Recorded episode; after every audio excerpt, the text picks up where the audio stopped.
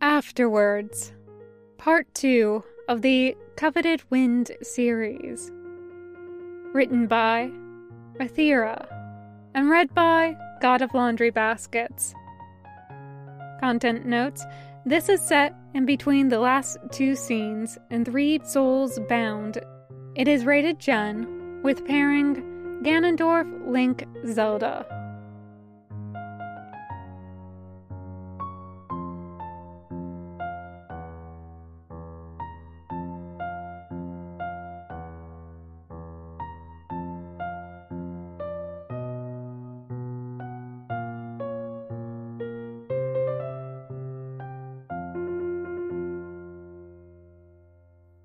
They put him to bed. It seems like the best thing to do, and anyway, Link's always liked sleeping. Zelda pauses in the doorway before eventually shaking her head and leaving. And then it's just Link and. Well, she'd said his name was Ganondorf, but that was too long, so he was going to be Gan. And Gan was asleep. He looked different when he was asleep. Younger, mostly but most people looked younger when they were asleep. Actually, Link hadn't had the chance to watch many people sleep, mostly just Faden, but sometimes children came up to the fields and they'd fall asleep in the grass, and Faden would always huff and say he didn't have time to look after more children, so Link had always kept an eye on them until they woke up and went home. This wasn't really like that. For one thing, Link couldn't really imagine Gan being anyone's child, although maybe. Hmm. Well, if he was a bit smaller, although imagining him being smaller was hard too, because he was huge. He could probably touch the Deku Tree's nose without even standing on his toes. He'd be fun to climb. Link would have to try that out when Gan woke up, as long as Gan was okay with being climbed? Hmm. Maybe he'd give shoulder rides. Those could be fun too. Gan frowns in his sleep, turning onto his side, facing away from Link, and, well, that's no fun. So Link climbs over him and lies down facing him. Gan looks very tired from this close up. Very, very tired. A nap sounded like a good idea, actually. Link snuggles a bit closer, which isn't really hard to do because Gan is really, really big and very warm too. And, well, Zelda said she'd be gone for a while. Maybe a nap wasn't really keeping an eye on him, but it wasn't like Gan could wander off without waking Link, right? Right? Right.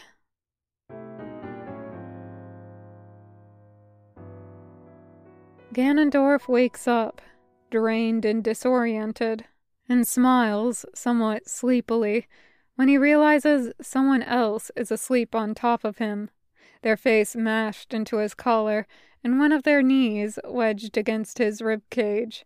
It's almost like being at home again.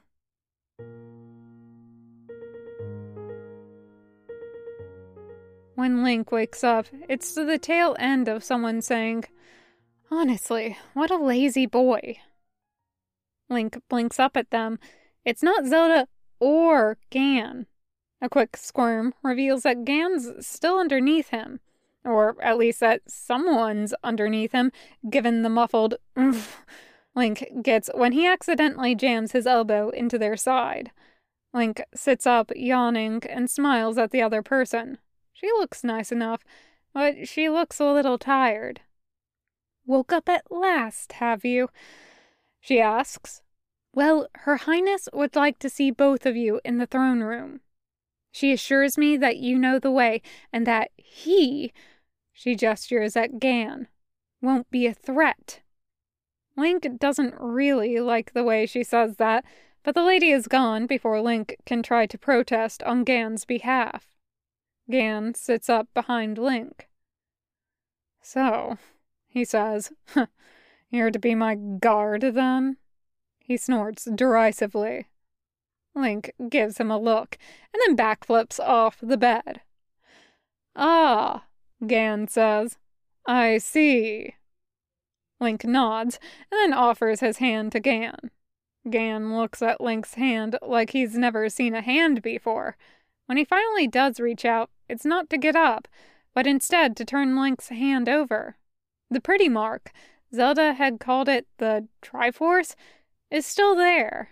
All three triangles are gold now, but they don't shine anymore. Hmm. Gan gets up off the bed and leaves the room.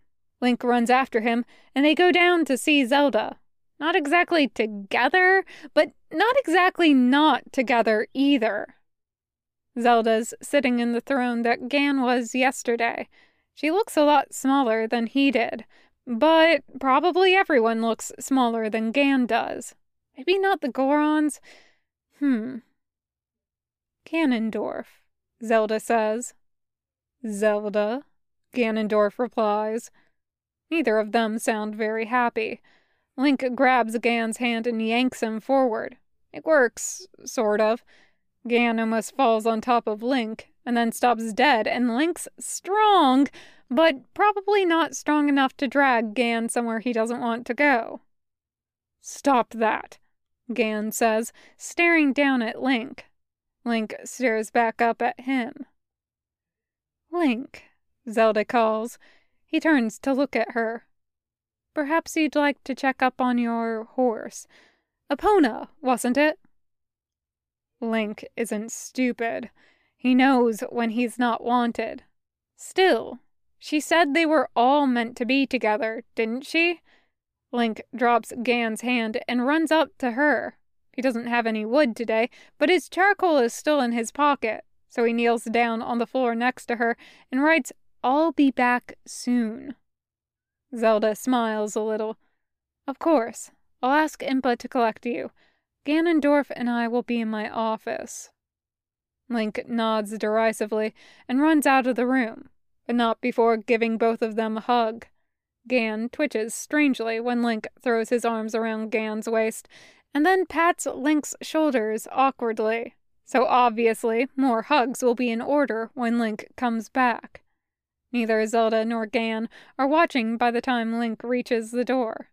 They're looking at each other, and it isn't quite how they looked at each other before, but it's still. It's still a little like two cats sizing each other up, ready to fight.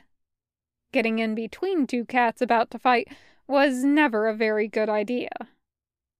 Link shuts the door gently behind him and runs back to Epona. She's wandered around to the stables. All the monsters seem to have left, and there's a few people around, clutching weapons and keeping a sharp eye out. None of them bother Link, and Epona nickers when he's close. She stands still while he takes her tack off, apologizing to her with every brush of his hands for leaving it on so long. After that, she needs a good brush, and then Link wanders around the stables until he finds oats and a bucket for water. It doesn't take very long for Epona to settle happily into an abandoned stall. There doesn't seem to be any other horses around. Hopefully, they'll come back now that all the monsters are gone. He should probably head back, but for a moment or two, Link pauses. Zelda had said. But he leans against Epona a little. What if they don't need him around? It's not like he's anyone special, and she's. there. Epona nickers softly, and Link sighs a little.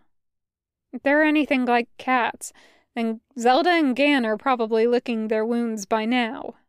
Probably. The lady from before, Impa, is waiting near the throne room. She nods when she sees Link and turns to stalk away from the throne room. Link has to run to keep up. She has much longer legs than he does and doesn't seem to care too much. She still looks tired. A nap would probably do her some good, like it did for Gan. They're in here, Impa says, gesturing to a door that looks like it was torn off its hinges at some point. I wish you luck, young man. Link nods and carefully moves the door out of the way. He peeks inside. It's a large room with huge windows and a desk that's probably seen better days. Zelda and Gan are both standing a little away from the desk, frozen and staring towards Link. Oh, it's you, Gan snorts. Have you called your little terrier to come harass me? The last part is said to Zelda, and she frowns as Gan says it. Link is his own person, she replies. Neither of them look at their hands, not until Link marches forward and grabs them. Only then do they both look down, and it's only for a second. Be that as it may, Gan begins, sounding weird. His face has gone a strange color, and he's looking out the window. Is there anything you wanted, Link? Zelda asks softly. She's trying to send him away again. They both watch when Link walks over to the table. Zelda makes a vaguely surprised noise when Link sits down in the big chair and writes something on one of the pieces of paper. Link shoves it towards them, and Gan picks it up. Don't send me away if you're just going to argue again, he reads. A chuckle escapes him, and he glances towards Zelda. Perceptive little thing, isn't he? This time, Link writes in big handwriting, not a thing. He didn't mean it like that, Zelda replies, when Gan just scowls. Gan clears his throat and says, I don't believe you speak for me, Princess Hyrule. Link recognizes that tone of voice. That's the if you don't come home in three minutes, I'm feeding your dinner to the dog voice. That's the I'm extremely angry and disappointed in you voice. Link scribbles urgently. No fighting! Gan and Zelda look at him with mild confusion on their faces. We weren't fighting, Link, Zelda says. She says it like it's the absolute truth, and he'd be silly not to believe her. Link frowns.